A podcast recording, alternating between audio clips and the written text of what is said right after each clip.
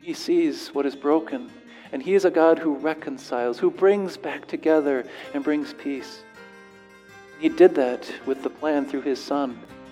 You are a new creation, and it's a new you, reconciled all your relationships.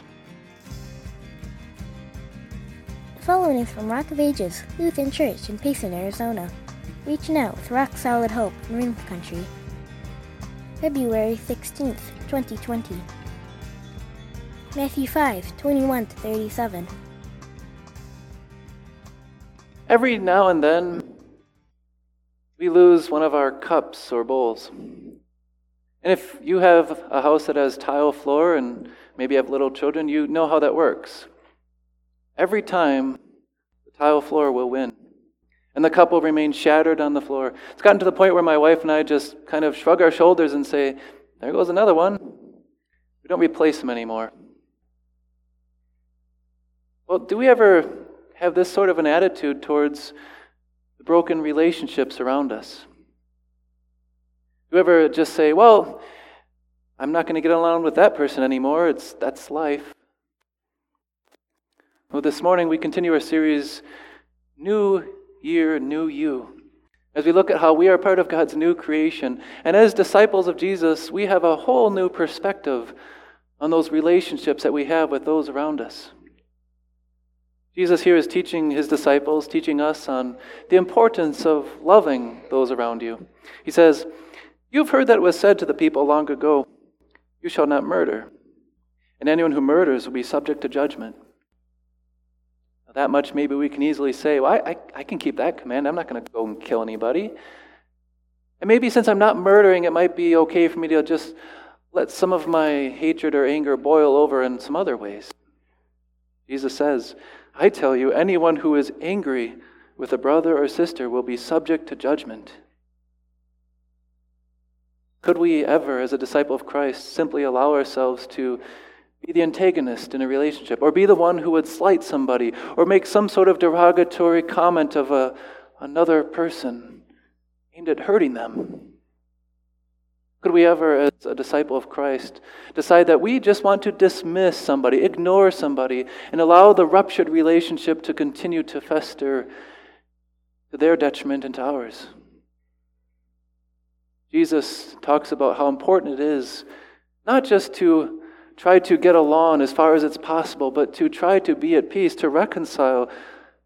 And maybe that anger might boil over in words or maybe it might come out in comments, but Jesus says, anyone who says, you fool, will be in danger of the fire of hell. Takes this pretty serious. So, what do you do when you have a ruptured relationship with somebody? Easy just to kind of just leave it. Well, there's another one. Not going to fix that. Leave it like a shattered dish on the floor. I don't have to get along with that person, so I'll just not get along. And for my part, let them know. And aren't we quick sometimes, rather than to seek to reconcile and to make peace, to maybe just make clear where the battle lines are? Well, Jesus says, if you're offering your gift at the altar, and remember that you have something against somebody, first leave your gift. Go and reconcile and be at peace. Brothers and sisters, how, how could we come to worship our God and come offer praises to Him when we cannot even get along with the person who is shoulder to shoulder with us, sometimes even at the Lord's table? So Jesus impresses deal with it. It's important to deal with it right away. And then he also says, settle matters quickly with someone if you're going to court. Because aren't we sometimes those who want to wait, not to acknowledge our wrong, but those who want to wait to see if we can maybe get the upper hand in the broken relationship? Maybe if we can come out on top. But then it comes where we're brought before the judge and finally we're made, demanded to make restitution.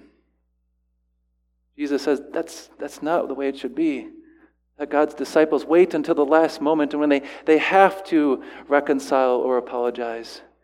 It's like someone going before court, and eventually the judge will say it's too late. Jesus goes on to talk about other relationships, those that are even, even closer. We can see right here that when it comes to our love for others, sometimes relationships will crumble. And our old self remains shattered and in a mess. He goes on to talk about those close relationships that happen even within the family. He says, You have heard that it was said, You shall not commit adultery. Once again, that's maybe easy for some to keep. The world would even acknowledge it. It's wrong to be unfaithful, it's wrong to cheat. Jesus gets to the heart of the matter. I tell you, anyone who looks at a woman lustfully has already committed adultery with her in his heart. The world struggles to understand this. Some Christians even fail to grasp this truth. But God's not so concerned with if you go out and commit sexual immorality. He's worried about where your heart is centered and what are the desires of your heart. The lust is equal to committing the action that lust desires. And any desire outside the bonds of marriage, God says, is immoral and guilty, makes you guilty of adultery looks at this, we begin to see God is concerned not just with our actions, but with our hearts. And someone might clamor, the world might say, well, what's wrong with lust? It, it's, it's only natural. That doesn't make it right. Just as being selfish, telling lies, hurting other people is only natural, that doesn't make that right. Relationships are destroyed, even with lust from the heart. And the world might say, well, I'm not hurting anybody, but lust does hurt. It not only hurts the person who is either in a marriage or in a future marriage, it hurts your own heart, and it hurts those who are either being exploited for pornography or those who are themselves lost in a misunderstanding of sexuality. Lust always damages.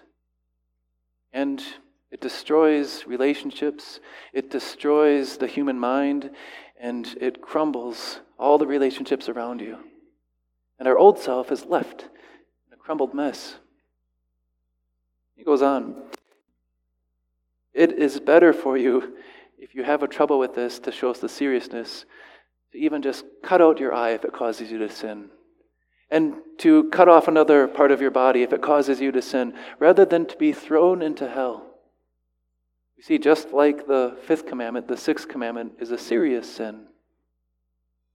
Sometimes someone might say, well, it's okay because I, I have a piece of paper, but he says here, if your piece of paper is outside of the Bible, don't think that it makes sexual sins okay. Again, you've heard that it was said anyone who divorces his wife must give her a certificate of divorce. But I tell you, Anyone who divorces his wife, except for mar- sexual immorality, makes her the victim of adultery. And anyone who marries a divorced woman commits adultery.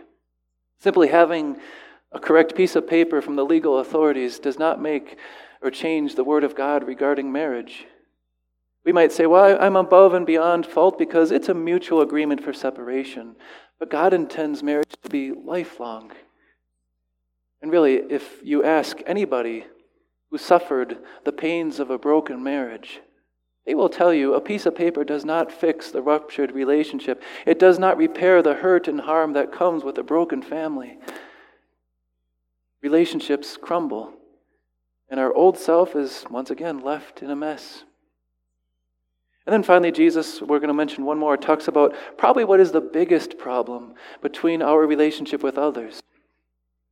Some people will bring in God's name to assure they're speaking the truth because we are desperate to let people know that we can be trusted. Because the biggest rupture of any relationship is the fact that if you lie, if you lie just once, everything you say after that is suspect. And to tell a lie, Jesus says, to fail to follow through on something that you've said or promised you would do, he says, is to lie like the devil. And with those lies, we destroy the relationships around us, and our old self remains shattered and ruined. When we look at all this, you might say, well, these are just small infractions, right? Just something from the heart, a, a feeling, a thought, a word. It's not that big of a deal, is it? But it destroys relationships. You know, there was a a misspelling that happened once. You know, how do you spell the word Wisconsin? W I S C O N S I N or W I S C O N S O N? Supposed to be S I N, but what does it matter? It's just a small mistake. At least it shouldn't happen, especially when it did in 1988 to those diplomas for those who are graduating from the University of Wisconsin. A small mistake, but you can imagine a measure of embarrassment that came from that.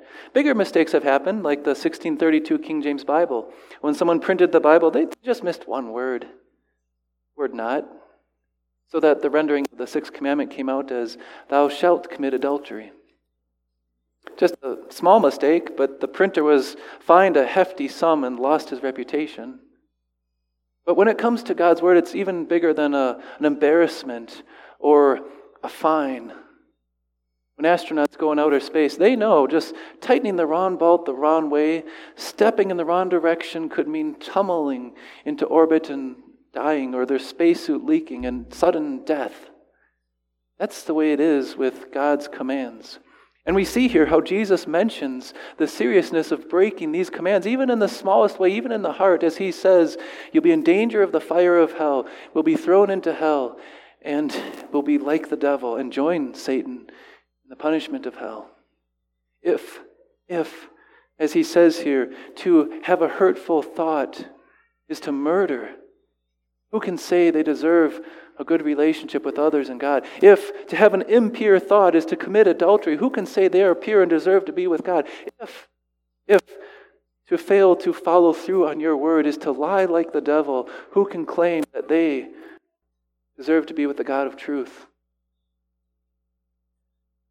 Thank God when you look at He is one who sees the, the shattered self that we are and the broken relationships, not just between us, but between us and our God. He sees what is broken, and He is a God who reconciles, who brings back together and brings peace. He did that with the plan through His Son. Look at Jesus, the one who says all these things. Jesus, the, the one who never once Never once said something that would be designed to hurt someone else. Every word he spoke, every word to build up, every word truth. Jesus never once sought to harm another, but in our place lived a perfect life. And Jesus never once had an impure thought, but regarded woman as a gift in God's creation, like men in God's image and to be honored and respected. In marriage, he always spoke in honor of marriage. Never once did Jesus have any impure motive or desire. Never once did he fail to follow through on what he promised or said or spoke. Never once did he speak a falsehood, but as the very Son of God, he spoke the word of truth. Now consider, Jesus did that, as the scriptures say, to fulfill righteousness for you. You and I have this passport to heaven that we know is smeared, and we're deserving because of the, the tear in the smear, more than a misspelling, but an incorrect passport that says we're designated for hell. But Jesus gives his perfect life, the perfect passport, and gives it to you and says, You have his righteousness. It's yours, credited to you. And you might say, Well, what about all the, the wrongs that I have that make me guilty of deserving of the fire of hell? God says that not only did Jesus live for your righteousness, to give you a passport to heaven, but he removed everything that condemns. And on the cross, he suffered in our place every wrong and the torments of the fires of hell that we deserved. That you and I now, with a new spirit, are a new self. You have been made new. And as part of that new creation with the righteousness of Christ and a passport that's perfectly signed and sealed, ready for heaven, you are an instrument of praise for your God. Your life is one where you will now be able to seek to reconcile with those around you as far as it's possible, and to live in love, and to live in purity, and to live in truth, serving your God, the God who has given you everything. You know, I don't know exactly how long it took, but I think it was something like six months. They had their diplomas that said Wisconsin. They celebrated their graduation. Many of them hung them on the walls of their offices About six months, I think, went by before anyone noticed. I guess their diplomas were probably still good because it, they came from the university. How much more you and I, having been restored, reconciled, brought together, that new self in Christ, with a passport sealed by Christ, are destined for heaven, His forgiven, reconciled people. You are a new creation, and it's a new you, reconciled all your relationships. Amen.